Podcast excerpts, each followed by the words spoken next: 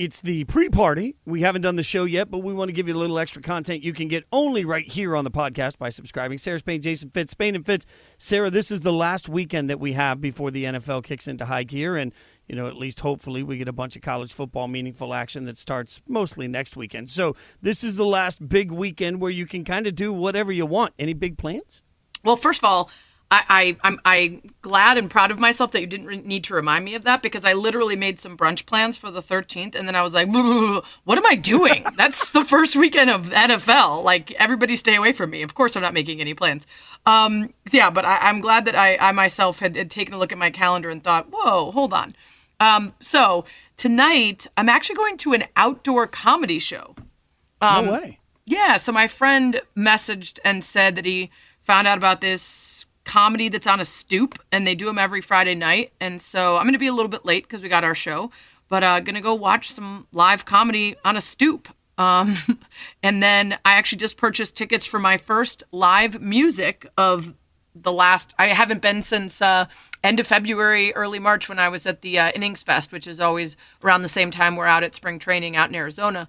And so no live music since then. And in 2 weeks or so, I'll be at Mount Joy show drive-in at the planetarium parking lot in Chicago. So I'm lining up some stuff that is a little unusual. I'm going to the Cubs-Cardinals doubleheader on a rooftop.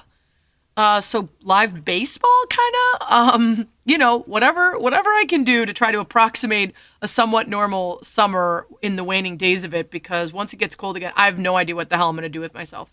You are kicking 2020's ass at this point. I mean, that can't keep me down. Like, I'm sitting here listening to all that, thinking, "Wow, I really need to rethink some things in my life." Like, hey, the driving concerts. I'm gonna watch Halloween movies all week. Like, I feel like, yeah, that's what I'm gonna do. I'm gonna watch Halloween movies. It's nice out. Go outside while you can. Okay. That is fair, but you know what I find, and this is just sort of this is like the biggest first world complaint in the entire world, so I'm not really complaining. But as you know, Halloween is like the biggest season for me, and it's been everything for Sonny and I for years, right? So I know how much the season means, and what I found last year in the, you know, I'm very thankful to get to work a ton in college football, but I found that between college football and the NFL, I hit Halloween last year with absolutely no concept of feeling like it was Halloween. Like, I felt like I really missed my favorite season of the year. So I decided that I would make it a tradition that the weekend before everything really gets going, I am just going to binge watch all of my favorite horror movies back to back. So I can at least say that I saw them. That was my because I realized last year when I hit Halloween, I was like, man, I didn't watch the original Halloween. I didn't watch Scream. And those are like movies that I look forward to every year. So right, you know, I do that with Christmas movies. Halloween, not so much, although I should mix some in this year. But Christmas movies, like, if the season ends and I haven't gotten the 5 or 6 that I watch every year, I get bummed about it. Like, I feel like, oh, I didn't really get my, you know, curling up on the couch with my tree and my wrapping and everything else. I'll tell you what happened to me with Halloween that was like a dagger to the heart. I got an ad on my Facebook for a website that I sometimes buy, like, jewelry from. And it said, get ready for Zoom-o-ween with our new Halloween jewelry and accessories. And it felt like a blow to the heart. Like, I can't think of anything sadder than whatever the Zoom-o-ween is supposed to be. Look, can we just, like, because I've seen all of these posts about the fact that Halloween's essentially going to be canceled by a lot of places. And I get, like, as you know, especially because of health concerns in my family, I've been very, very, very cautious all the way across the board. I've been as quarantined as I think anybody possibly can be. And I've really tried to mind every step of my life. That being said, like, candy's prepackaged, right? And kids are wearing a mask in essence. Like, you could easily put your kid in a mask and let them just go trick or treat, which seems like that would be sort of actually, ironically, playing within the rules of what everybody wants. Honestly, we should combine what you just said with athleticism, which is that you should be chucking candy at kids and they have to catch it in their plastic pumpkin in order to make off with it. They're social distancing. It combines athleticism, sports, masks, candy, all the good stuff. Just chuck the candy at the kids and they have to be deft enough to catch it. And otherwise, they either have to go to the ground and wrestle for it or they just have to walk away with nothing. You know what, that sounds spectacular, although, you know, I do fear some of my more athletic friends chucking it too hard and then all of a sudden kid down. Like a block away, it's can you peg the kid? Yeah, you got, like, you got a fresh apple instead of a tiny Snickers, and all of a sudden things get a little bit more interesting. I mean, you're talking straight elf snowball scene. Like, it looks like he's gone, and all of a sudden, bam, you catch him from the back. I'm really into this. I don't want to injure any children, but I do want to whip some stuff at them. I mean, that's that. Look, I'm not even saying no to that. I have to be. You got to earn it this year, kids. The one nice thing about no Halloween, though, it saves me, because, you know, we've like been trying to figure out life in two different cities, and now Connecticut. I bought a house there, and it's sort of setting down like a life in Connecticut, and it's an interesting spot to be in, because I need to get Halloween decor from outside. And anybody that's ever followed on social media, I have all of these mannequins, and, you know, last year I think we had 32 different Halloween movies represented in the front lawn. So it's an undertaking. So it actually helps me, the cheap person in me, it helps me that there's not going to be like a big Halloween party this year, because I can wait till the day after and buy a bunch of the stuff half off, and then next year be racked and loaded and ready to go for a massive Halloween party. Okay, but you're still doing something on the front lawn. Because that's more important than ever. Because if you think about it, if you don't get to have a regular Halloween party, and you don't get to maybe have the same trick-or-treating, driving by your spectacular Halloween setup might be the only joy people get on this Zoom-a-ween. Which is why Sunny's already been obsessed with it and already been working her tail off on it. And, like, yes, Nashville will have the full setup. Connecticut's never seen the setup. And I live next to, like, a retired alderman that every time, like, I do anything in my lawn, he likes to come out and walk it and make sure that I'm, like, right within the rules. So I'm going to wait to really piss him off until I've got the full display. Like, let him go nuts when I've put 30 or 40 different zombies outside crawling over the fence that I'm about to put in around. I mean, I also think maybe you just skip Halloween movies this year and just do a representation of the last 7 months. just like a person, like one of the mannequins has a mask on. You know, there's a giant COVID-19 looking ball with like the red stuff sticking out of it. You know, canceled Big Ten dummy. you go through like one person's journey through 2020. Like in the beginning, they're happy, and by the end of it, they're murdering everybody. And yeah, I mean, in theory, the scariest scene that you could do is just have a parent out there with their kids virtual learning from home. Yeah, a parent, like some of the parents that we know well that are suddenly trying to figure out how to balance like trigonometry, and they have no idea what to tell their kids. Like, I'm so glad we never had kids, because I wouldn't know what to do at this point. I'd be like, I don't know, Google it. That would be my answer for everything, for every project. That's why I'm glad I'm not a parent. All right, this is so what we surprisingly know is depressing pre-party. Yeah, no, honestly, the concept of Zoom-a-ween is such a crushing blow. I might not survive it. You're talking driving concerts, which, by the way, I've heard great reviews on. I know a bunch of people that have gone to them. I've heard great reviews on driving concerts. And yeah, I'm pumped. You're going to see a comedy show. Like, you are having, and frankly, I'm going to sit back and, you know, partake in something and then watch a bunch of Halloween movies. That's all, you know, that's yeah. I mean, just some all boneless wings, maybe. Some spicy nugs. We'll just see. We'll see. You never know. Saucy bites. By the end of the I'll weekend, send you some photos of all my various attendances, including the fact that I will be going to my third and fourth live baseball games of 2020. Try to find someone who's gone to as many that doesn't work for one of the teams. Yeah, but kudos to you. Before anybody yells at Sarah, if you haven't seen the pictures, she's been able to do it in an incredibly safe way. So just sit down, shut up, and color in your book. It's a 250-person place that they allow 20 people in. It's got 4 floors. I can't even yell across the room to anybody because they're on the different floors. So I'm doing it right. And I'm not paying hundreds of dollars. And yes, it is, because I know somebody, and that's life sometimes. So suck it.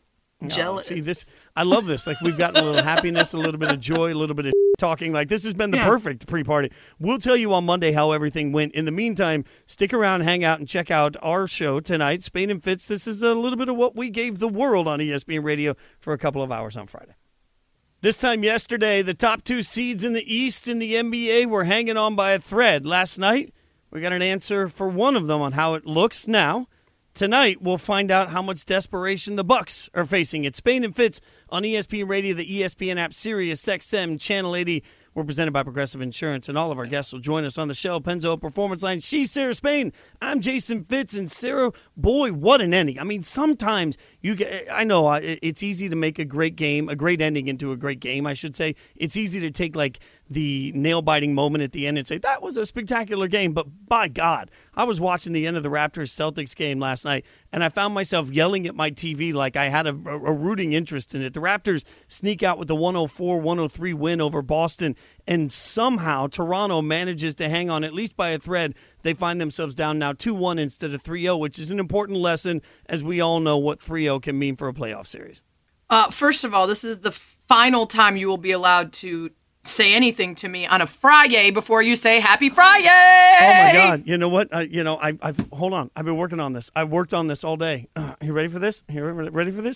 Happy Friday. Much better. A little bit musical theater, but I'll give it to you. That's what I was going for. I was going for very, very, very musical theater. Yeah. Yeah, that pass was unbelievable, and a number of things made that last play for the Raptors possible.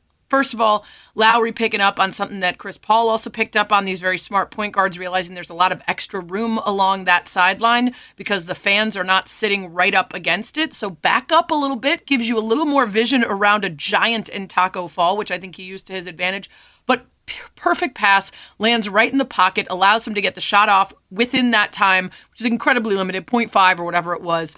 And then for OG Anunoby to not have taken a shot the entire second half and to be confident enough to put that three away and then stoically walk towards his ecstatic teammates, just all the different pieces together, which included Tatum and Brown having a miscommunication about whether they would follow Anunoby around that perimeter. It all came together to save the season for the Raptors. You go down 3-0 and you're in big trouble. And I don't know, they walk away thinking that was too close for comfort. We still are being mostly dominated by a Celtics team that's taken 2 3/4 out of 3 games, or if this is the thing that sort of snaps them back into play and allows them to compete like we saw for most of the regular season. We're brought to you by Firestone Complete Auto Care. Their technicians are proud to keep your car running newer, longer. Spain and Fitz on ESPN Radio. Sarah Spain, Jason Fitz. And, two things there, Sarah. One, the stoic walk. I was laughing at that. You described it perfectly. I don't even have that level of composure if I hit that type of shot in a video game. So just watching him walk back with that level of swagger was, I think, unbelievable. But and then they asked him about it, and he's like, I don't shoot shots not to put them in. That was just his answer. Like, I just knew it was going in. I don't shoot shots to miss. Well, you know what? Now we know the difference, if we didn't already, between him and most people that have ever played basketball in a gym where you think it's going in, but you don't believe it. I'm just saying. And the other part of it is, as you pointed out, I mean, the Celtics were a miracle away from getting themselves up 3-0, and you have to look at that series. In my mind, I don't know that it changed anything about how shook I am by the way the series is playing out. I mean, I thought Toronto was going to be the better team, and even in that game, it certainly felt to me like Boston had every opportunity to again be the better team and show out to go up 3-0. So, while the result obviously keeps them in the series, there's still a lot that needs to change, which I think has to be part of the message for the Bucks Heat tonight, no matter how it ends up. Right now, Milwaukee's up 34-29. But this is the same level of desperation. It'll be interesting to see if Milwaukee can crawl their way out of it the way that Toronto did last night. Yeah, I will say that as much as the Celtics have certainly looked like the better team through 3, I don't look at those two teams and say, or this series, and say for certain that Boston's going to come out on top. From what I've seen from the Raptors all season long, especially their really unique approach to defense and the way they can change things up and really get teams on their heels, not knowing what to expect, I think there's a good chance that they fight their way back into this and this becomes a really good series. I don't know if I could say the same for what I've seen from the Heat and the Bucks so far. Now they're, early into the second in that one. Milwaukee's up 34-29 on Miami. But what I've seen from Miami so far has been, we're going to figure out how to beat you. The first game, you're not going to score in the paint at all. And everyone's going to say, well, that's the way Milwaukee gets theirs. They need to shoot better inside. They need to, be able to get those high percentage points. And that's the reason they lost. Then Miami comes out and allows 52 points in the paint to the Bucks in game 2 and still gets the win. Now it was closer. It was absolutely down, and it could have been anyone's game the way those fouls and calls went late in it. But the fact that they were allowing a little bit more of what the Bucks do for their bread and butter and still managed to come out on top, if you're Miami, you're feeling pretty confident in yourself that you let them play their game a little bit more and you still found a way to win. Well, the Bucks certainly need to get in the zone if they're going to make this a series. Get in the zone brought to you by AutoZone. Get in the zone, AutoZone. And, sometimes you got to look to some of our best minds and try and get a sense of what's going on here. And I think Bobby Marks had something really interesting to say, when he was with us and talking about the Bucks in general, but where their playoff struggles come from. There are teams that are, they have that DNA playoff mentality, which I think Miami does. I don't know if Milwaukee has it. I know last year falling short to Toronto, this year with where they're in the hole right now. I mean, at the end of the day, they need the supporting cast to play better. I mean, between Middleton and Bledsoe and, Brooke had a pretty good game. George Hill there. The concern going into this series was the ability for Miami's bread and butter is the long game. And with Robinson and Hero and Dragic is playing great, they're going to probably have to make some type of adjustment there where maybe you're willing to give up points in the paint and to defend kind of the perimeter a little bit better. Sarah, when you hear playoff DNA, I mean, it's an interesting concept because we hear it so often. I just can't figure out where it actually comes from. How do you get playoff DNA? Yeah, I mean, it's an easy narrative. We'll find out if it proves true. I think you can absolutely get playoff DNA from someone like Spoelstra. Like, this is a guy who's got something like a 67% win percentage in the playoffs. He's led a number of different teams to some serious success. Budenholzer doesn't have that reputation, right? He's still trying to build who he is as a postseason coach. Same goes for Giannis. You've got a guy in Jimmy Butler who at least had some experience with the Bulls, and then with the Timberwolves, you've got Andre Iguodala, who clearly has a bunch of veteran presence that he can bring to the table for the Heat.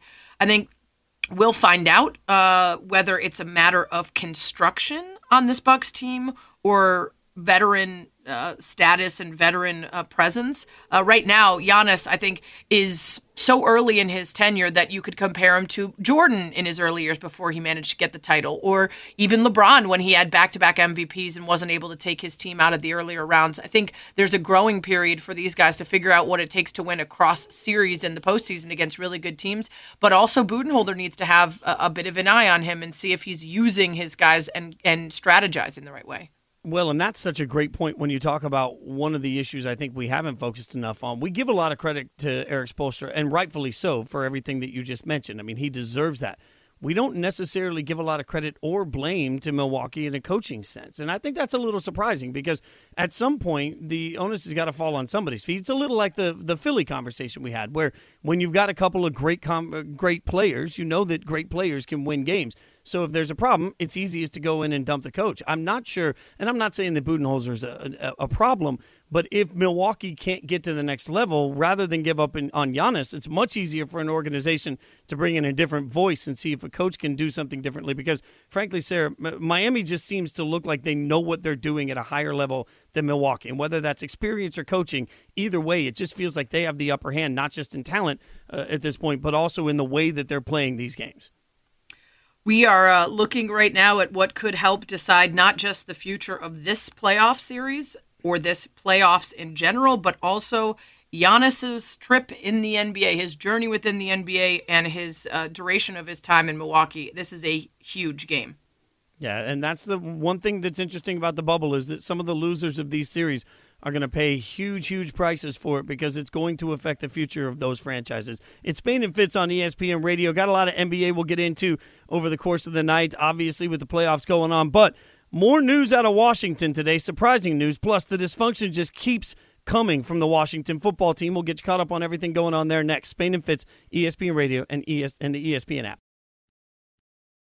That's right. It's the Friday edition.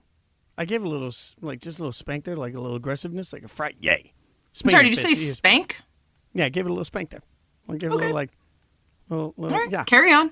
Okay, Spain and Fitz on ESPN Radio. Why do I feel like that's going to end up as a drop somehow? ESPN Radio, the ESPN app, Sirius XM, Channel 80, presented by Progressive Insurance. She's Sarah Spain. I'm Jason Fitz. ESPN Radio, like I said, presented by Progressive Insurance. Progressive's Home Quote Explorer, changing the way you buy home insurance. Now you can go online, get a custom quote, and save both time and money. Look at that. Learn more at progressive.com. Progressive is not a word that many people use when they describe the Washington football team, Sarah. And obviously, we've talked a lot over the course of even our short time back together about the dysfunction within the organization. But before we get to breaking that down, some surprising news today to many as the team has decided to part ways with Adrian Peterson, a running back that's had tremendous production for the team over the last couple of years, obviously, but he's not a spring chicken. We know that. Diana Rossini was our ESPN NFL reporter, was on Get Up, and she talked about the mentality for the team and why they chose to release Peterson. the initial shock of this due to the fact that there really haven't been a lot of grumblings from Washington about his camp. If anything, I've heard nothing but great things about Adrian Peterson's production at camp and his development and his mental focus. But remember, this is a 36-year-old running back who's been on four teams now. And I'm talking to a source in Washington right now, and he said, for us, it's really just because we like our younger guys. It's really just about an age thing for us and the fit. And for us, it's time to move on. Fitz, to me, I think what you do is you look at someone's production and you say, it's going down. Oh, it's because they're at 35. And by the way, he's 35, turns 36 in March. Versus his production looks fine, but he's old, so let's get rid of him. He led the team in rushing the last 2 years, 1,940 yards, 12 touchdowns. He was running first-team reps. Just because his age would tell you he's past his peak as a running back in this league. You also could have said the same about it when he tore his ACL and then he came back miraculously better than ever. I mean, this to me feels like, okay, you got your young running backs that you really want to see out there. It's a totally fine plan. But what if they aren't ready to produce and you've gotten rid of a veteran simply because of age instead of figuring out that you might need a veteran presence on this team with a brand new coach and a new president and a whole bunch of other things, changing a new name, or eventually they'll find a name. Darius Geis already cut because of the domestic violence charges and the accusations of rape while at LSU. It just feels like, why are you getting rid of your veteran presence at that position unnecessarily? Yeah, and I think there's a big point to that, Sarah, because when you look at the rest of the depth, they have a lot of running backs, and everybody knows they want to see him, as you mentioned. But look at some of those running backs. Bryce Love was a fourth-round pick in 2019, had knee surgery late in his last year at Stanford. He has been practicing, but it was laughable for him that he was incapable at Stanford of catching the ball out of the backfield. I mean, they never did it. So he's a very one-dimensional back. On the other hand, they drafted Antonio Gibson this year in the third round out of Memphis, but he was a wide receiver at Memphis that they're transitioning to running back. So while they have a lot of young players they want to give looks, I can't figure out how cutting Adrian Peterson today actually makes you a better team right now, especially in a COVID-19 world where, God forbid, but testing can become an issue, and you're going to need depth at every position. So just because somebody's old, if he can still, I say old, but relative to the right. to the game, and just because somebody is at an older state in his career doesn't mean that he's still not the best option on this team. I think what the Washington football team did today was they decided they're going to go younger, but in the process, I can't find a way that they made their team better. Yeah, I mean, it could absolutely work out, right? They could find themselves being a little bit more versatile and a little bit more creative with the new guys. They could find themselves establishing youth and success with unproven talent. Or it could be terrible. And it just feels like, I know Ron Rivera said he wanted to release him ahead of final cuts to give him a chance to pick up somebody somewhere else, but he wouldn't prioritize that over the success of his own team.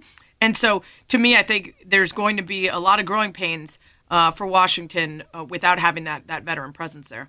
Well, and you mentioned those growing pains, and there has to be, I think, a reasonable conversation to be had about what the culture is like in Washington, not just for all the things that we've talked about, but even if you're a player or a coach or somebody that works within the organization that's new and you're trying to come in and you're trying to reset everything, but constantly you're having to answer questions about the past and what's happened in the culture that has been there under Dan Snyder. I can't imagine how players and coaches in this already strange year are going to be able to compartmentalize playing the game versus all of the other issues that now come with simply wearing Washington's jersey.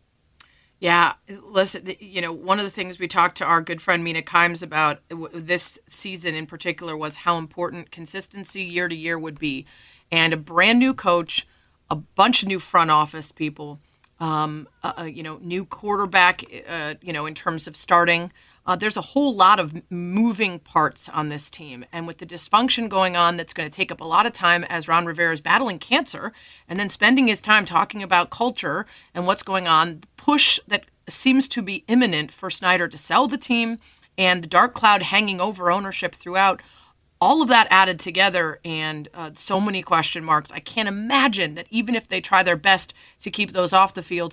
Keep in mind also, they don't have a name, right? So they're just going to be the Washington football team.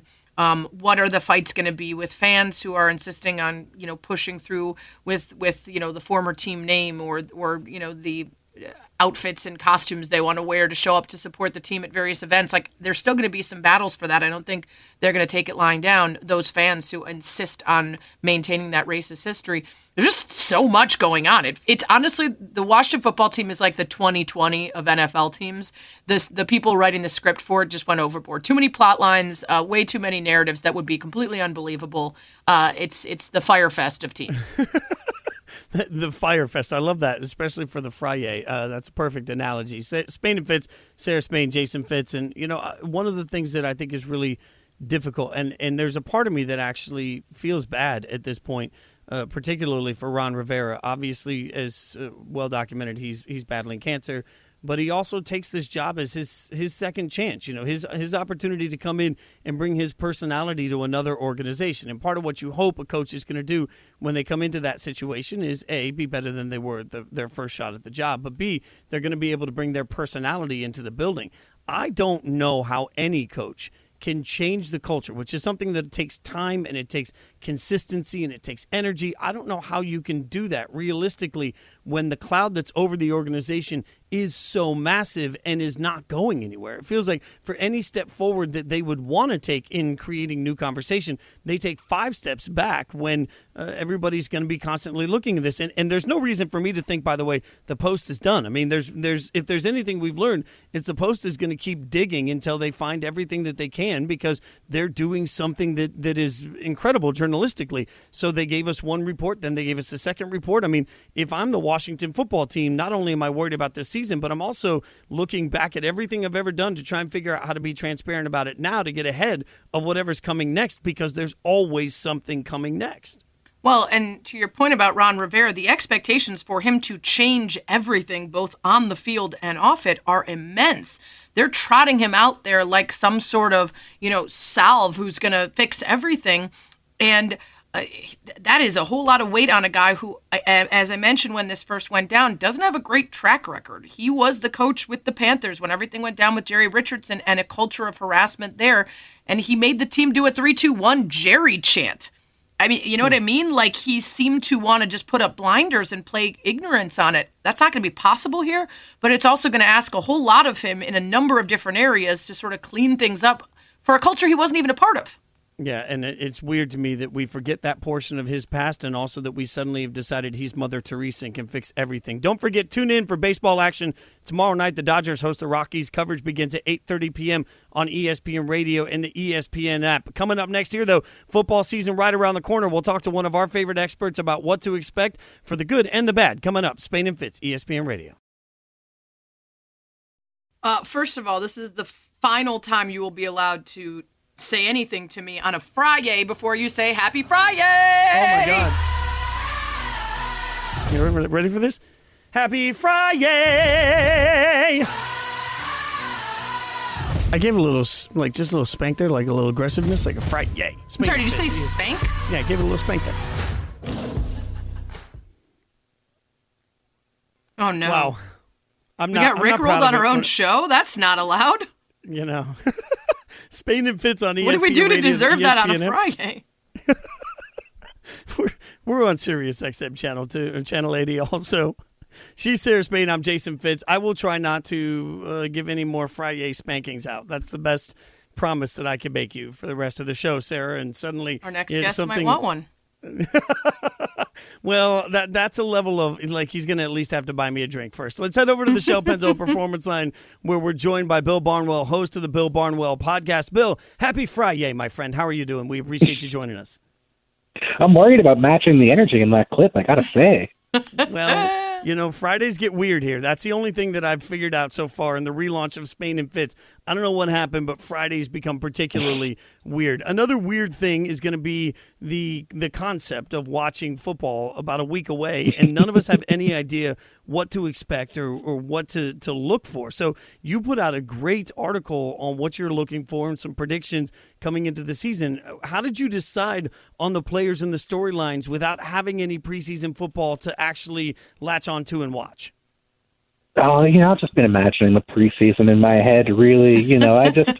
running simulations in his head. Right, exactly. You know, I feel like it's been such a strange offseason that I've had so much time to kind of think about, like, you know, what am I excited to see? Because there's been nothing to really go off of. You know, Flash Order Sports, obviously, but no NFL.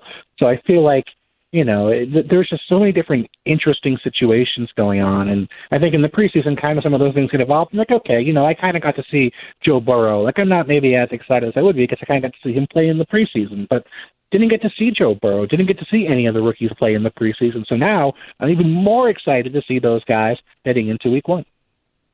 Bill, you put together this 40 most compelling people and storyline story that's up on .com right now if people want to read it. Lots of good stuff in here. And you sort of mention it in the intro, but I think number one should have just been, are we going to see a full season? Are people going to play 16 games? Are we going to have the stars that we expect available? How concerned are you about just the logistics of a bubble-less full season getting pulled off? I mean, you've seen baseball, right? You know, like anything is on the board. Anything is possible. And I think you have to just accept that heading into the season. I think that obviously the early numbers have been very hopeful, you know, in terms of the COVID cases. We've seen players, you know, respect the rules. We've seen, obviously, daily testing, which I don't know if that's going to still continue on. But I think that's been a very solid plan so far. And I think the concern is now you're going to have teams traveling. You're going to have teams heading into hot spots. You're going to have teams who aren't going to be, you know, in their training camp, which is really kind of a quasi-bubble. So I'm hoping that we get a full 16-game season and that we have a minimum of players who are impacted by the coronavirus. But at the end of the day, I mean, baseball has told us that that's unlikely at best. So hopeful, but not optimistic about that necessarily. We're talking to Bill Barnwell, host of the Bill Barnwell podcast on Spain and Fitz, ESPN Radio, Jason Fitz, Sarah Spain. So, Bill, if you were running a team, how would you handle the quarterback room knowing how important COVID-19 testing is going to be this season?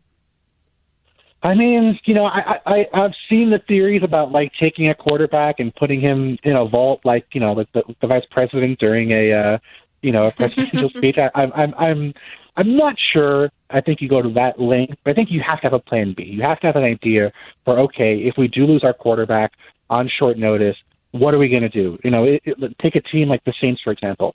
You know, if you lose Drew Brees for a couple of weeks where he just is not available, maybe you bring in Taysom Hill and run, you know, a very sort of limited offense, maybe a single wing or a wildcat offense. So I think you have to prepare for that heading into the season, knowing, okay, on short notice, we might have to make a change that we're not expecting to. And so I think it's about, you know, it's not about isolating a guy, because I think if you're going to have a, you know, quarterback get it, you're going to have to deal with it either way. But I think it's about preparing for that maybe inevitability heading into the season and then in practice on a week-to-week basis.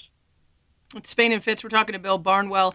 Bill, you know, a lot of people sort of making predictions based off of how much continuity there is from last season. There are expectations for different guys to take a step back or forward. Is there any sort of consensus that you're hearing that you very much agree with, whether it's on a specific player's ability or a team's likelihood of success? I mean, you know, there are a couple of things. I would say first and foremost, I think everyone's kind of high on the Chiefs because you obviously have, you know, the best player in football in Patrick Mahomes. You have coaching continuity. You have pretty much everyone coming back outside of Dr. Laurent Duvernay-Tardif, whose name, of course, I love to say on the radio. You know, but pretty much everybody else is coming back for the Chiefs. So having that continuity, having Patrick Mahomes, who have a high floor and obviously a super high ceiling. What I will say is strange, and I don't know how you guys feel about it, but there is a football Twitter kind of like nerd coalescence happening with the Lions. People are super high on the Lions. I am one of those people. I'm optimistic about the Lions' chances of competing for the NFC North. So not the team that comes to mind for a lot of people, but among people who pay too much attention to football on a day-to-day basis, the Lions are kind of a trendy team right now. Okay, so Bill, the Lions have a ton of talent, but what have you seen in Matt Patricia that makes you think he can coach well enough to take advantage of that talent? Well, that's the big concern. Is that he may have a coach who's not up to his part of the job. But I think it's about, you know, you think about the decisions they've made. Obviously, they've made a bunch of changes, and that takes some time to implement. I do think that with Matt Patricia, you know, the way he's dealt with players, I think you could maybe hope for some improvements, and guys do get better as their coaching time goes on. But a guy who X's and O's wise, you know, has been very solid. We've seen teams kind of take his ideas and take them with their better personnel and maybe a little better coaching, you know, in terms of actually dealing with the players and improve their defense. And I think at the end of the day, this defense doesn't have to be great. It has to be okay, because I think the offense has the potential to be really good. Matthew Stafford was playing excellent football before he got hurt last year.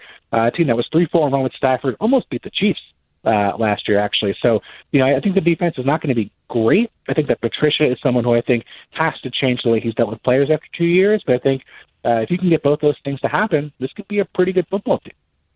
Bill Barnwell, host of the Bill Barnwell podcast, with us here on Spain and Fitz on a Friday on ESPN Radio, the ESPN app, Sirius XM Channel 80. Bill, you know, in baseball, I said I figured that pitchers would be ahead of hitters because it's easier to practice pitching on your own. All you need is someone to catch versus trying to, you know, hit live balls if you're a hitter. Yep. And I think that did play out early in the season. Do you see offense or defense struggling more from having this weird off season, or is it more about duration of time, you know, in the league and within a system?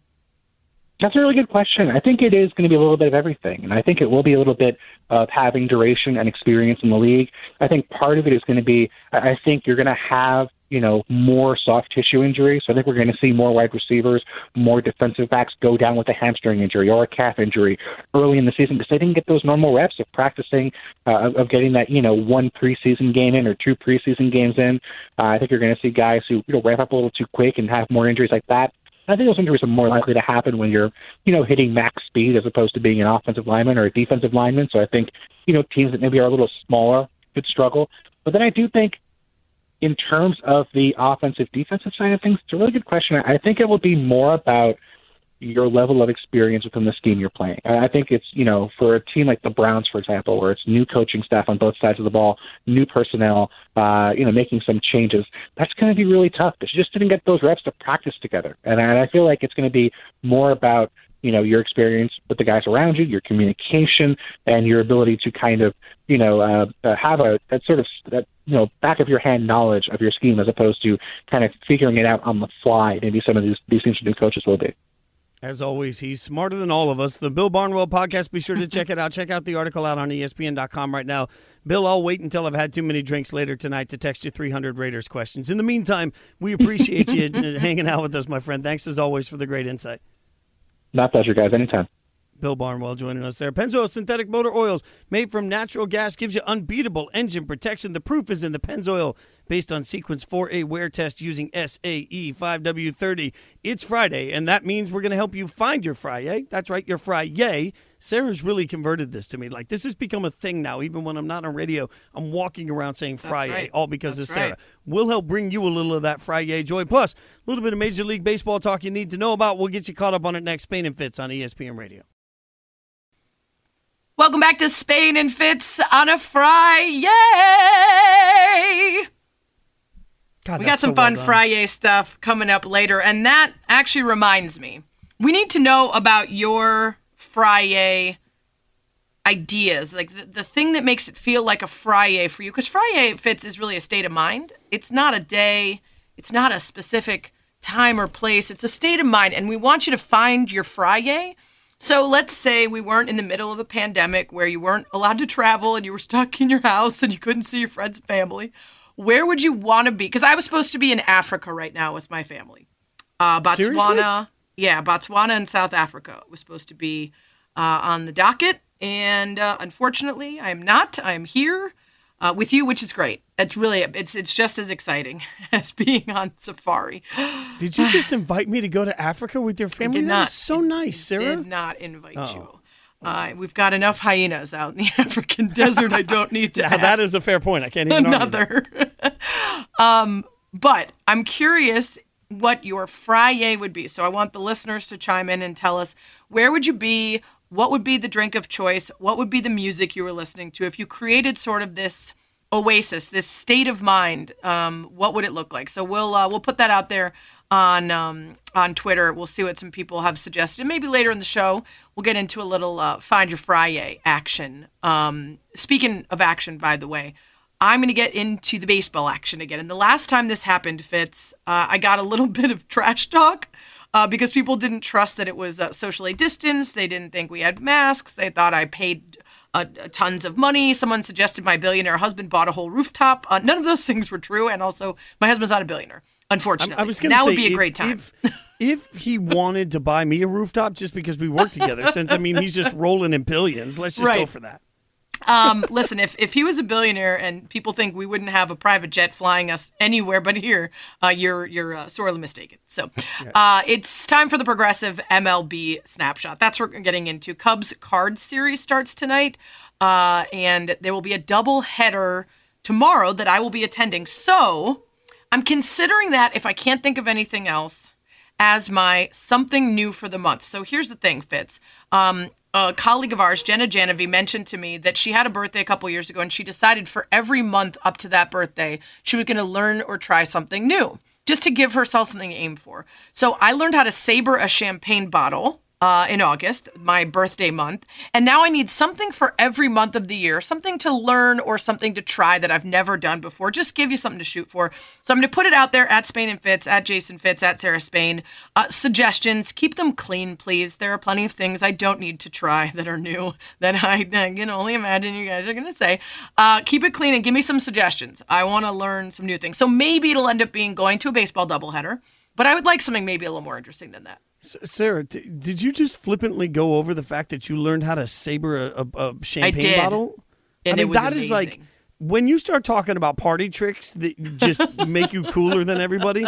That's near the top of the list. Like there are very few times that you can just bring a sword to a party and not be mocked. That's it. That's the one time. It's also very dangerous, which I said within seconds of doing it successfully. I said, "Oh, this is going to be bad news because I'm going to be at any number of weddings and other events where I'm trying to find a proper sword, and it's not going to end well." See, and if you watched Below Deck, you would know that there was an episode before where everybody was trying to saber it, but nobody was really good at it. So there were like little shards of glass all over the deck, and then people started cutting their feet because you can't wear shoes on the boat. So yeah, the amazing Sam Scott told me all sorts of horror stories where people tried to like do it with a ski pole and ended up with a ski pole in their hand, or they forget that they've just sabered and someone says drink it, and then they put it to their mouth and don't realize that they have a completely cut up face because they just sabered the bottle, so it's glass. He had all sorts of horror stories. If you want to see the absolute worst, Google or go to YouTube and Google French laundry saber fail. This is a gigantic, like quadruple or more magnum of extremely expensive champagne at the nicest restaurant in the country. This guy's trying to do it. There's an entire kitchen of people watching. He's on camera. He doesn't get it going the first time, and then he just starts hacking at it. And the entire giant, like, quadruple magnum explodes. There were multiple people injured. Like, it was, like, the worst possible sabering fail ever. But it's a good watch. And it's in slow-mo. I'm going to spend the rest of my night doing that. Thank you. That's my now Friday experiment. So go ahead. All right. Well, I've put it on social media. So everyone, please, find me some good suggestions. You're going to learn how to swim by the end of this year. Yeah, but not by the end of the month. I mean, I can't do that by the end of the month. End of the year. Okay. We're giving you till the end of 2020 to learn how to swim, and I need to figure out some cool things to learn and try. Do you know how to juggle? I can juggle a little bit. Yeah, only 3 things, though. God, but I could. That would be a good one to learn in, like, quarantine. I wouldn't have to go anywhere. I thought I was going to help you. I'll consider that. Doesn't help. I'll consider that. Go, I'll consider juggling. I'll put it on the list. I mean, if you want to make it more adventurous, then juggle chainsaws. No, I think I'm good. Okay. Although spring training this year, we were out in Arizona, as we always are, for the heckler trip. And one of Brad's friends was able to juggle a softball size, a beer, and then I can't remember what the other things were, but it was 4 things, all different weights and sizes. And then he could open the beer and drink it while he was still juggling. It was goals, I should say. I will be juggling plenty of beers at the Cubs-Cardinals doubleheader, just more double-fisting than throwing them in the air, which should be good. Speaking of baseball, I saw a stat today, and I can't imagine you have kept up with just how terrible the Red Sox are. I'm sure you're aware of their terribleness, but Mookie Betts has as many home runs as the Red Sox have wins this year. My God. I mean... That's such a slap in the face to Red Sox fans to have to just accept that and move on from that. And then for Mookie Betts to have already locked in and be ready for a long run with the Dodgers, I mean, the amount of trash talking that's going to go on in this for a long time is just got to be difficult to stomach when you hear that particular stat to tell you how bad it suddenly is for the Red Sox. Yeah, I mean, this is a team that in very short order has disappeared off the face of the contenders' earth. And you had a feeling the way that they were making moves of late that they weren't going to be in it, but not quite this bad. And, of course, I think the expectation for Mookie Betts was that he would be exactly who he's been thus far for his new squad. But, yeah, as many home runs as wins, even in a pandemic-affected season, pretty painful. Speaking of painful, the Yankees are now 20-16. They were off to a good start, injuries and otherwise. Now 4-10 in their last 14 games, and they have a bullpen with a 5.87 ERA over those 14 games. They're hoping to get things back on track today and this weekend. But another surprising sort of twist from a team that early on people said, oh, they're never going to lose. They're so stacked. And injuries have just been sort of uncannily bad for them. It feels like the last couple of years we've talked about injuries for the Yankees just seemingly being a part of what they have to deal with constantly. And you're right. I mean, early on it felt like the Yankees were going to do something historic in this shortened season. And instead, frankly, it's the Rays that, I mean, don't sleep on it. 26-12 for Tampa. I mean, who would have expected coming in that the Yankees would find themselves in a hole to Tampa like this? And the injuries are going to be a big deal. Like, they've got to get healthy if they're going to be able to have any shot at contending. And frankly, it's been so long since they've been healthy consistently. I think health is a bigger issue in this truncated season than we're talking about for Major League Baseball particularly. Every game counts for 2.7's worth. So if you're unavailable for your team, it matters all the more. Marley Rivera posted something earlier today. The Yankees bullpen has allowed 14 home runs over their last 13 games. They had allowed 8 in their first 23 games. Oh, We've got some haters out in the back that are definitely not Yankees fans. Our resident Mets fan is having a little fun with the sound there. I'm still rooting for a Chicago World Series. We got the White Sox at 23-15. We got the Cubs at 22-15, marching towards each other in a year where we could not even have fans. Wouldn't that just be the way it would happen? I mean, that is remarkable when you put it down like that. Like that's all the more reason that the Browns and the Lions are going to play in the Super Bowl, just because neither of their fan bases can actually go watch it. I mean, that's all day, every day. Brought to you by Progressive Insurance. This is your MLB talk. At Progressive, they're making things even easier. They'll help you bundle your home and car insurance together so you could save on both. Learn more at progressive.com or 1-800-PROGRESSIVE. So at Spain and Fitz, at Sarah Spain, at Jason Fitz, make sure you let us know what your Friday looks like. Find your Friday, and also give me some suggestions for things to learn and try every month. Coming up, we got breaking news. One NFL team has named their starting quarterback. Not sure I'm going to like this. It's next, ESPN Radio. No sooner had I entered the potential name for my fantasy team as Big Nick Energy with a picture of Nick Foles holding his hands in a suggestive position, then I find out that it sounds like the Bears are going to name Mitchell Trubisky as their starter. We got to talk about this, Fitz. It's Spain and Fitz, Sarah Spain, Jace Fitz, ESPN Radio, ESPN app, Sirius XM, Channel 80. I don't even know if it's a Friday anymore. We're presented by Progressive Insurance. Guests join us on the Shell Pennzoil Performance Line. And we got to make this Straight Talk, brought to you by Straight Talk Wireless, because a source has told ESPN's Adam Schefter today that the Bears are expected to name Maserati Mitch as their starter. Now, on the one hand, if Mitchell Trubisky has taken tremendous strides forward and he is the guy that Ryan Pace always saw deep down within him and that we saw some hints of in that very first year when the Bears defense buoyed them, but they also had this incredibly interesting and cool offense and Mitch's legs took us places we never thought we could go, then great. I guess we just traded for Nick Foles and spent a bunch of money and stuff for no reason. But if Nick Foles is just trash and looks terrible and Mitchell Trubisky is just the better of two duds, then what a sad and disastrous development that is for my NFL season that hasn't even yet begun. I'll give you another sad and tragic development that could be, you know, the other portion of this could be that you've got two people running the organization that don't see eye to eye. I mean, you've got Pace that obviously drafted Trubisky, but you've got Matt Nagy who has history with Nick Foles. So it felt like when Foles came in, it was because their history and Foles knows the offense and it makes it seamless. And in fact, even in the truncated, the shortened version of the offseason that we've gotten here, I still felt like Foles had an opportunity because he's going into an offense he knows. So it feels like there's the opportunity to have that weirdness that bad franchises go through at times where coach and GM aren't on the same page, and I don't know what fixes that. So there are three different possibilities for why this is happening, and only one of them is good in my mind for you, and that would be that Trubisky suddenly looks lights out and the light has been the light switch is turned on. Well, Adam Schefter tweeted out about 30 minutes ago, in a competitive battle, Bears are expected to name Mitchell Trubisky the starting QB. It's due to his progression, leadership, and overall performance throughout camp. Nick Foles made decision difficult for Matt Nagy, but the team feels strong about its QBs. I will say that when they made the move for Foles, and somebody asked me on social media, do you have a horse in this race? Do you want somebody to emerge? And I, as you well know, because I believe it was you who lost the charcuterie plate and the steaks and the wine and the dessert and everything else during that Eagles Super Bowl run, because I was a big fan of Big Nick energy. I said throughout that I thought he was leading the Eagles in a way that was super positive, and I've been enthusiastic about him. And even so, when he arrived, I said, it would be great if Mitch is who they thought he was, and he takes a massive step forward, and adding Nick just lights a little fire under his butt. But over the course of the last couple of months, I've kind of convinced myself that I don't want to make that trade for a guy that then sits.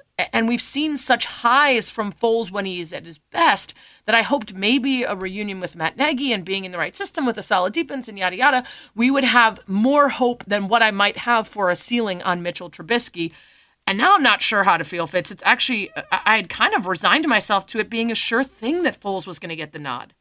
I what you're feeling, though, I think is right. It's you got to feel lost right now if you're a Bears fan and you're trying to figure it out, because the other side of this is the best-case scenario. I mean, the best-case scenario is that Trubisky comes in and he's lights out. Well, if he's lights out, they're going to have to figure out what to do with the contract where he's had 1 year where he's lights out, and then what to do with the contract on Nick Foles that they're basically pinched in, not just this year but also next year. That's not a small amount of money at, what, $6 and 2/3 million per year that they've got obligated to Nick Foles already. So you start looking at all of this, and what I can't figure out is how Mitch Trubisky starting right now makes a ton of sense. Even if he's won the job, if he's won the job flat out because he was great, then there are going to be questions that are right to ask about why they acquired Nick Foles in the first place.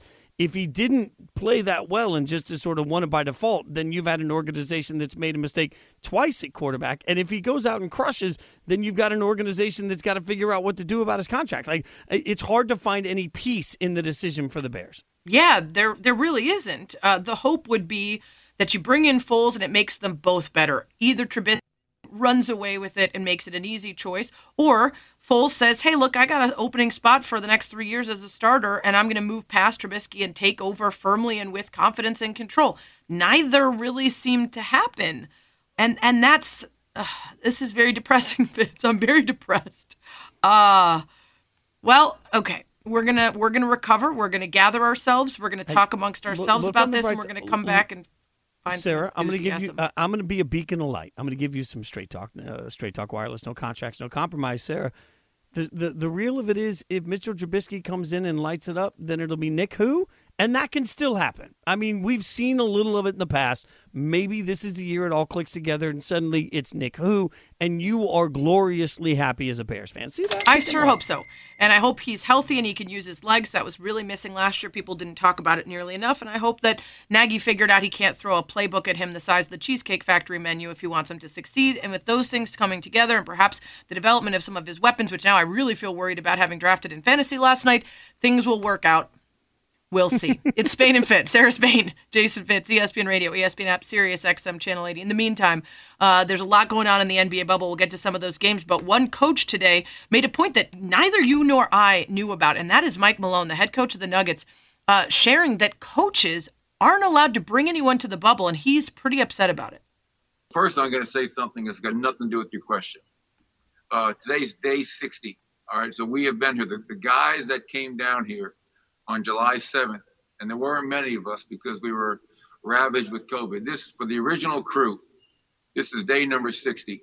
And the reason I bring that up is because the players have their families here, which they deserve, which is the right thing to do. The referees are allowed to bring one guest, which is great for the referees. The coaches are not allowed to bring anybody. I say, shame on you, NBA. This is crazy. I miss my family, and I think I speak for me, I speak for my coaches and probably all the coaches down here. 60 days and not having access and not being granted the privilege to have my family come here, to me, is criminal in nature, and that shouldn't be at all. So I wanted to get that off my chest. That makes absolutely no sense. Yeah, I mean, it really doesn't. Why in the world would an official get to have a guest and not a coach? Why would the rules be different for coaches and players even? It shows some level of lack of respect for coaches in the NBA, and that's something we've laughed about in the past when you think about you can be a coach of the year one year and fired the next. But the fact that they're not getting the basic treatment that refs are getting, I mean, I can only imagine what it would be like having to explain to your wife that she can't come to the bubble, but the refs can bring their wives or children or however that works for everybody's individual family. You know, you start to think about what that means on a human level. That adds a different level of stress when you know that your home life is worse because you can't bring somebody in, especially knowing other people can. That's the sort of thing that can absolutely rip people apart, and I hate that anybody's going through that. Well, and especially as you're watching these super emotional reunions, we saw the great video of, for instance, Fred VanVleet and his kids. Worth noting, Eric Spoelstra, who has criticized this policy previously, said the league's head coaches, led by Dallas's Rick Carlisle, who obviously is no longer in there, but all of them are lobbying for a change and that the NBA hadn't totally shut the door on that. So as the playoffs move on, maybe there's a chance for them to change that policy. It feels like the right thing to do. It's Spain and Fitz, Sarah Spain, Jason Fitz. Don't forget to listen to ESPN Audio at Home via your smart speaker. ESPN Audio at Home brought to you by Mercedes-Benz Vans. Drive a Mercedes-Benz van. Find out how far an extra mile really goes. From customization and service to financial assistance, Mercedes-Benz Vans are ready for anything. Joining us next, an old friend. Talk to a little bit of tennis. There's a lot going on. We are days away from the start of NFL. We've got 3 Game 7s in the NHL playoffs. We've got NBA.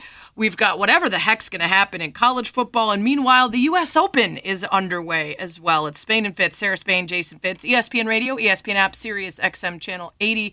Joining us now on the Shell Pennzoil Performance Line to talk some of the biggest stories coming out of tennis. Friend of the show, former member of Spain and Prim, it's Prim Siripapat. Prim, what's going on? Oh, yeah. Hi, guys. Is it 80s night? It is. All the music tonight on this Friday, bumping some 80s. Wait. Was Prim part of the Friday culture? Like, does Prim have any Friday? No. Friday's more recent, yeah. Oh, yeah. Prim, I'm getting my butt kicked trying to say Friday with the right panache for Sarah. Yeah, so you got to say it with some oomph. Yeah, she knows. Just to let you guys know, like, this is how much I love you guys, because it is Friday, and it is 8:15 Eastern. So I interrupted my Friday evening in happy hour. That's how much I love you guys, especially the Sassinator. That's how much I love you guys. The Prim Reaper, what was the drink of choice tonight for the happy hour? I had a margarita. I had a couple margaritas. We went to a Mexican place. So that's the way to go. No honey deuces, because typically we'd be at the U.S. Open having a couple honey deuces, which is their signature drink. But that sounds magical. I think you had one. It's quite possible. We were there together a couple years ago. I know. I love that picture. I'm pretty sure you had one. Well, Prim, we were there a couple years ago. Now, of course, a very different scene. I'd like to start. I of course, want to get to Serena and Sloane, but I want to start on the star-deprived men's side. Because of COVID, so many people not participating. Has it been as exciting to watch when Novak Djokovic is pretty much the only big name there and Andy Murray's already gotten bounced? Yeah, I think superficially it seems like it is a stars kind of draw. But it is still a pretty deep field. Of course, you don't have Rafa and Roger Federer. Roger Federer's out for the rest of the season. Rafa wanted to stay in Europe to focus on the French Open, understandably. But aside from Novak Djokovic, I mean, you've got a lot of up-and-comers. You've got Dominic Thiem, the 27-year-old Austrian, ranked number 3 in the world. Behind him, Stefanos Tsitsipas, a 22-year-old Greece. He's going to play tonight. The Canadian, Felix Aliassime. I mean, there's a huge pool of younger talent that's just waiting to burst through the big three. So I think superficially it's easy to say, like, you know what, there's not a lot of the big names. But I think if you dive deep and look beyond the big three, there's actually, it's a pretty deep field. But I will say that while there's a huge opportunity for a lot of the young guns, this is Novak Djokovic's tournament to lose. So, Prim, we've asked all the other sports this, so I'll get your thoughts on it from a tennis side. With nobody in the stands, what effect does it have on the actual athletes playing? I mean, I think it definitely has a tremendous effect, especially at the U.S. Open, which is a grand slam that thrives on a culture, on a New York City, Manhattan culture that's so vibrant and energetic. I mean, it's loud, it's gritty. Between the four grand slams, this is by far the most like crazy and wild, but that's why the players love it. So I think in some ways it kind of neutralizes the environment. Typically, I think if you ask a lot of the experts, they would say that the crowd favors the top seeds. So in some ways, I think this neutralizes the environment and it gives a little bit more of an edge to the young guns or the less experienced players. It's almost like going out and playing a practice match, and in a practice match, anybody can win. So I think it's just going to become a little bit more important for a lot of these players to just kind of buckle down and focus, which I think for the most part, a lot of them have been doing. Prim Siripapat with us here on Spain and Fitz. You can hear the next chapter with Prim Siripapat on the Athletic podcasts. And you're doing a whole bunch of freelancing for other places covering tennis, right? Yeah, I'm doing all sorts of crazy stuff. Thanks for the plug, by the way. I appreciate that. Yeah, so this year is really different because a lot of these companies and partnerships that go to the tournament, they aren't able to be there. So they're having all these different virtual experiences on their own and independently. So this year, obviously, I'm working for IBM and Salesforce separately. The USTA, they asked me after the fact to do some play-by-play, but I was already booked up. So it's just been a really crazy and unique year. You're seeing a lot of different companies at networks do things differently. You know, Pam Shriver is doing a lot of broadcasting work from home in California for ESPN because she's got, you know, certain circumstances, 3 kids, and, you know, so there, yeah, it's just really unique this year. Prim, one of the matchups, obviously, Sarah alluded to it at the beginning. Everybody's got their eyes on Serena versus Sloane, Serena Williams, Sloane Stephens. What are you looking for in that match? Oh, my gosh. Yeah, I was thinking about, like, the preview of this, and honestly, I really don't know what to expect because I think ultimately it boils down to the simple factor of, like, which Serena is going to arrive. I think that, you know, I talked to Sloane heading into this U.S. Open, and she's one of the few people and just one of the few athletes in general that said that while the pandemic was tough and 5 months away from tennis and not playing and competing was really hard, she actually, like, enjoyed the pandemic and she would do it all over again, which leads me to believe that she's comfortable, she's training, she feels good about her game, she's excited to be out there. So I expect Sloane to put up a really good fight. I think for Serena, I mean, it's all about just nerves. It's all been about just her mental game and chasing Grand Slam number 24, right? And wanting to tie Margaret Court. She's reached the finals of 4 different slams since her return, being a mother, and she has yet to win a major. And at that point, I think, in my opinion, it's less about the physicality and her strength and conditioning, and it's just more about her dealing with the nerves and trying to push aside that number 24 and focusing on the present moment and focusing on just doing what she does, is playing, you know, the Serena game. Yeah, there is obviously always that just kind of hanging over her head, this like final getting over that hump of that final and tying Margaret Court. It's Prim Siripapat joining us here on Spain and Fitz. Sarah Spain, Jason Fitz on ESPN Radio.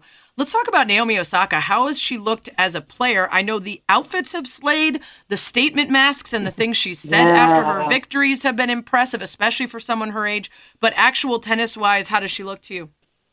I mean, she looks good tennis-wise, but I mean, I can't help it, but like, just her overall demeanor is completely influencing me. For me, it's more just like, I really don't care about the tennis. I'm intrigued at her non-tennis game. I mean, because she's made such a crazy transformation from a couple of years ago when she really bursted onto the scene in 2018 when she won the Indian Wells. And I don't know if people remember, but she delivered this very innocent girl, shy speech.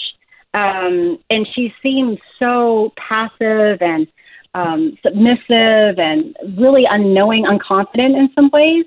But in the past 2 years, I mean, we've seen her win a couple Grand Slams, rise to the occasion as a champion. Her game is obviously unbelievable. I think she looks amazing. Her serve is looking stronger than ever. She's got a great team around her. But the fact that she can continue to play at a high level, continue to be top players on the women's tour, and also carry the torch of being the highest paid female athlete in the world, and also being a voice for social justice and racial justice issues in a sport where you may not always get that, and is still trying to find more diversity among the field of players. It's crazy, unbelievable. Like, I'm so impressed with not only Naomi, but also like the Coco Gauffs of the world. So, I mean, she's definitely leading the pack, but just in a different way. Yeah, it's incredibly impressive carrying all that weight. Hey, we're running out of time, Prim. So on the way out, I wanted you to take a listen to this piece of sound and see if you have any thoughts. Oh, God.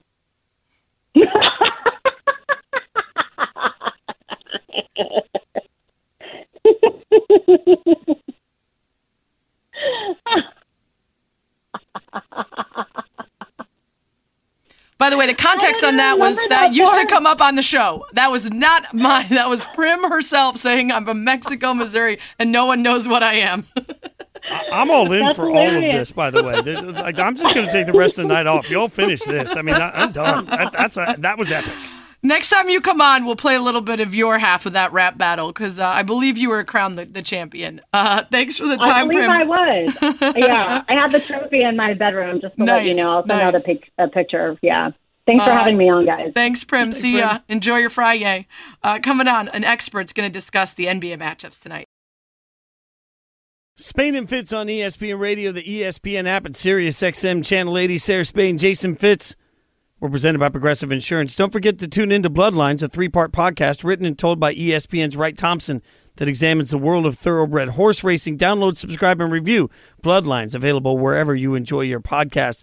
Obviously, right now we're in the thick of some NBA action, playoff action specifically going on, and this Bucks Heat series is not getting anything other than more compelling, if you ask me. The game has been tight and back and forth. The Bucks trailing in this series 2-0, but they are currently leading in this game 91-87. It's a tight game with about 8 minutes and 40 seconds left in the fourth quarter. So we're going to get some thoughts on that. We're going to head over to the Shell Pennzoil Performance Line, where we're joined by Andre Snelling's ESPN senior writer. Andre, thanks for the time, and we appreciate you hanging out with us tonight.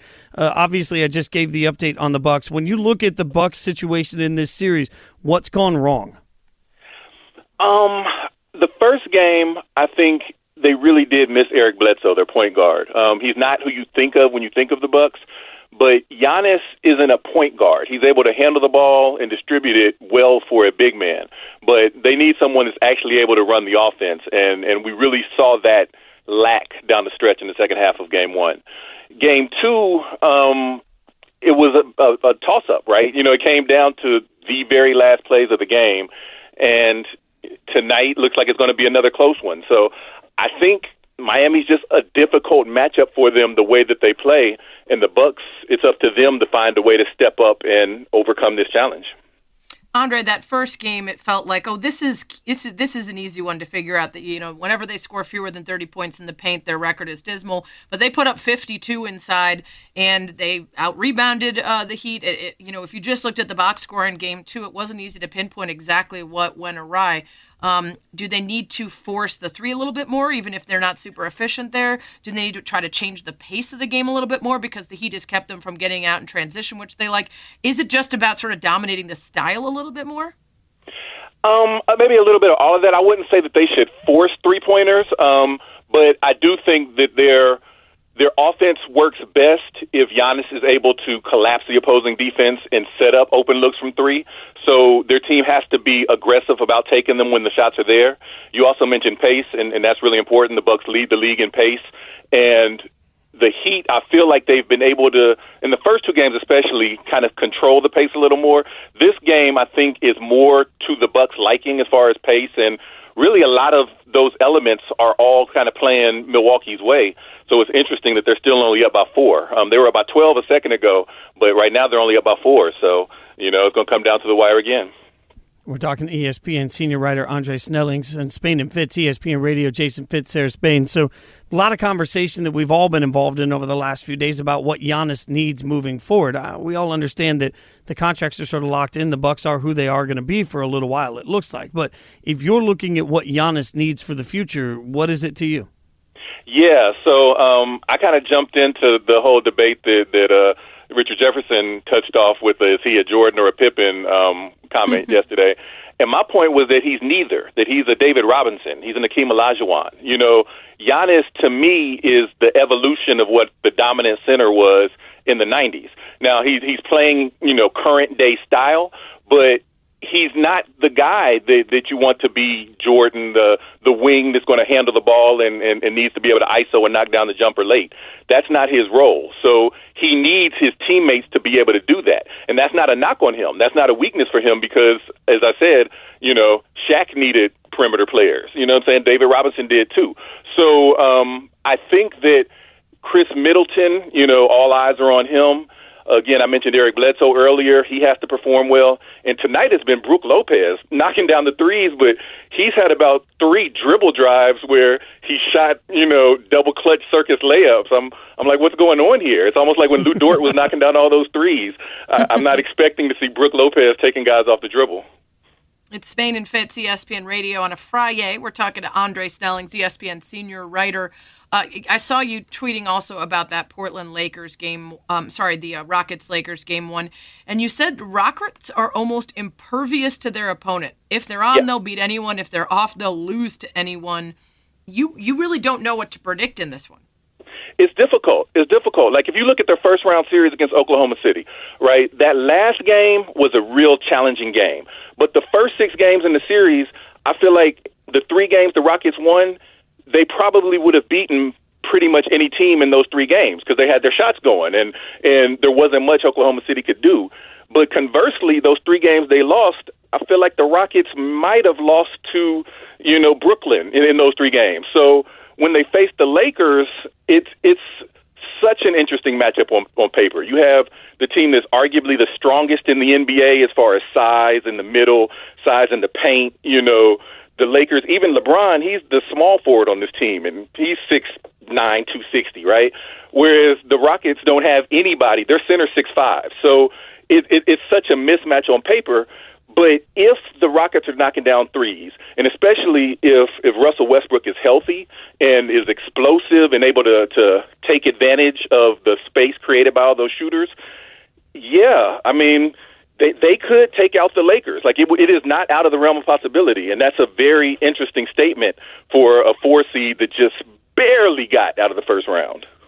We're talking to Andre Snelling's ESPN senior writer, Spain and Fitz. So for the Lakers, we know now just in that Rondo will play tonight. So what's a realistic expectation for him after some time off for injury? What's real for what you think he can contribute to this series?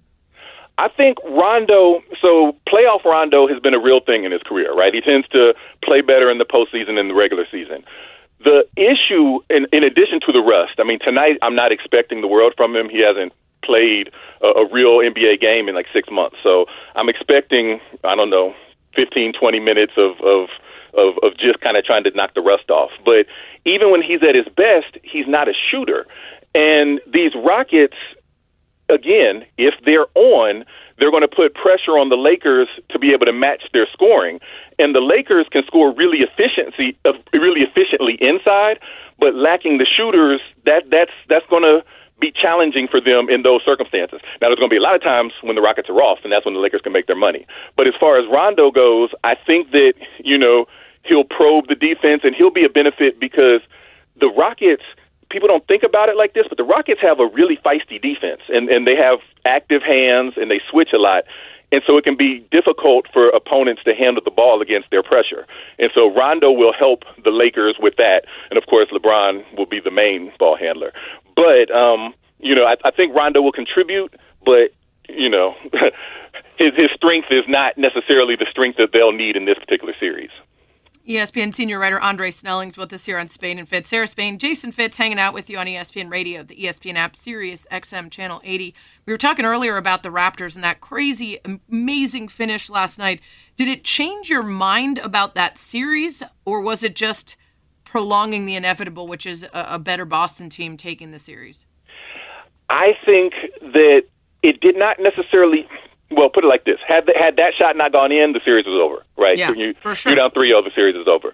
But coming into the series, I thought this would be really close, like a 7-game series, And I think my official pick was the Raptors in 7. So I would say making that shot, you know, as far as my prediction goes, made me a sigh of relief because it means that that could still actually happen. I don't expect this to be one way. You know, the Celtics won the first game easily, but each of the last two games have been very competitive, and that's what I'm expecting for the next four. Andre, we appreciate your time, your expertise. Thanks so much for hanging out with us on this Friday evening. Thanks for having me and for bringing me on to Walk Like an Egyptian. I could not hear that. It's 80s night on a Friday, man. 80s night on Friday. You never know what's going to happen. Andre Snelling's ESPN senior writer. That's the thing, Sarah. We're going to get known for like having the best music when people come on the show with us, and then they're going to want to come on more often. Well, what you missed, which was spectacular, is during the Last Dance stretch, Bill Wennington came on with us a number of times, became sort of our go-to guy to analyze what we'd seen that week. And he would always come on top of the hour, and he didn't realize that the show theme song was Lizzo. Blame it on the juice, right? All that. Mm-hmm. And he thought we were playing it for him every time. And so at one point he was like, I'm just wondering, like, is that my theme song? Like, why am I always getting this song about blame it on my juice? Which just made me so happy because I just wanted to picture us deciding that Bill Wennington's theme song was Lizzo. That's remarkable. ESPN Radio is presented by Progressive Insurance. Quoting home insurance just got easier with Progressive's Home Quote Explorer. Quote and buy all online at Progressive.com. The Heat just hit a big shot. We'll tell you what's going on in that game right now. Plus, it's Friday, and that means we got a state of mind to get everybody in. We'll do it next. Spain and Fitz on ESPN Radio and the ESPN app. That's right. It's Friday, and Friday is not necessarily a day. It's more a state of mind, Fitz. And we ask people to find their Fridays. Where would they be? What would they be listening to? What would they be drinking if the world wasn't shut down, if Americans were allowed in more than like 6 countries? Right now, I think we might be up to 8. I'm not quite sure. And I want to ask you, if you found your Friday, where would you be? Well, could you paint us a picture? Oh, that's such a good question. Okay, so one thing that I enjoy is having a drink that I'm not smart enough to make. So my Friday would start by going to like a really, really swanky bar where it takes them 15 minutes to make the drink, but you're watching the mixologist do it. It definitely...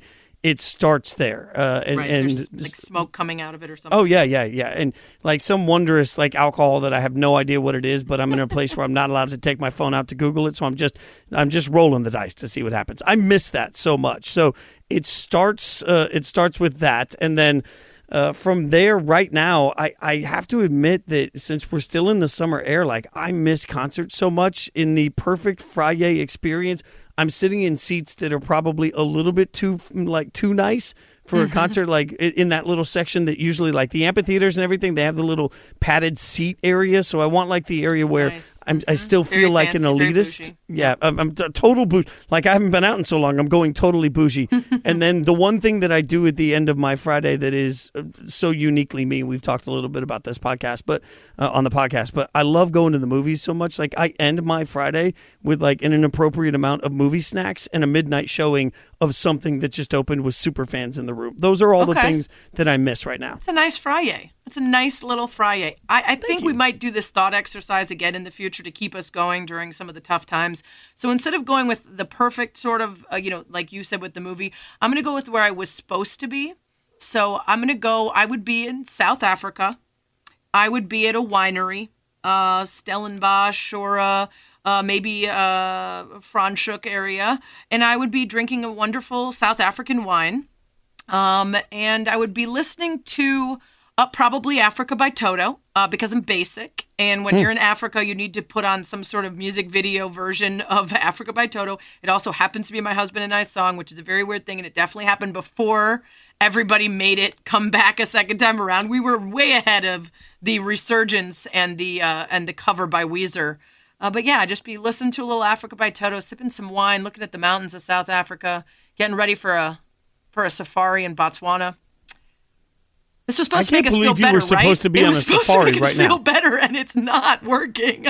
I'm very sad. Okay, let's go through some other people's Find Their Fridays. Maybe that will make me feel better.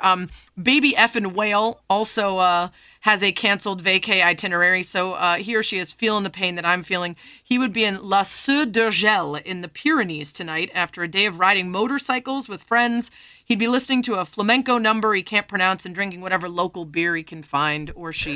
That one sounds pretty magical, too. Phil Spain, are we related, Phil? Phil Spain would be in Vegas listening to Yacht Rock Radio and sipping a cookies and cream milkshake. Okay, Phil may be onto something. I'm rethinking the entire thing. I just realized how much I miss Vegas. So there's a part of me that is sort of shut Vegas off in my mind because it's the place. Probably wise right now. And yeah, I love the place so much. But there's also like, I mean, in the world of who would have ever thunk it, the first ever Vegas Raiders game is going to be a Monday Night Football game at home. The first time they play in Vegas.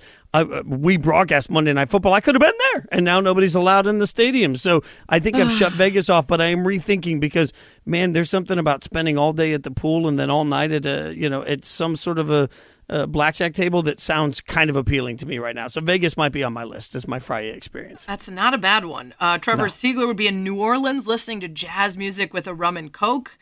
Tony Duncan would be in Key Biscayne drinking an Arnold Palmer and listening to some Willie Nelson. I know Willie Nelson, not so much the music, but something else with him is on your bucket list to do. I'm going to party with Willie. I am going to party with Willie. Anthony Albano would be at Yankee Stadium in New York drinking some Johnny Walker Black. That's a tough one, too, because it shouldn't be that tough to have to dream about being at a baseball game, but it is this year. QGK in the Rocky Mountains with nature's soundtrack, Smokin' Jays. Not bad, dude. I mean, all right, so Party with QGK is now on my list also. Add that to the list. You QGK, and Willie. Mike Farber would be at Jasper in the Canadian Rockies, finishing a bike ride, sun's going down, listening to Jason Isbell in the 400 unit with an IPA from the local Jasper brewery in a large glass. Wow, that sounds good. Jeff, Costa Rica, Mambo No. 5, okay, and a margarita. You can't go margarita in Costa Rica because what you have to do is go with their drink, which I believe is called the Tico Sour, if I remember correctly, from my time in Costa Rica. And the Tico Sour or the Guaro Sour is magical. It's got Guaro, which is their liquor, and some mint, some sugar, some fresh lime, some cracked ice. Mm-hmm. Delicious. That does sound delightful, but if you're in Costa Rica and your first song that came to mind is Mambo No. 5, it's a problem. You're probably already out on that. They also have great lava flows there, and lava flows are the greatest drink that's ever been invented. There we go.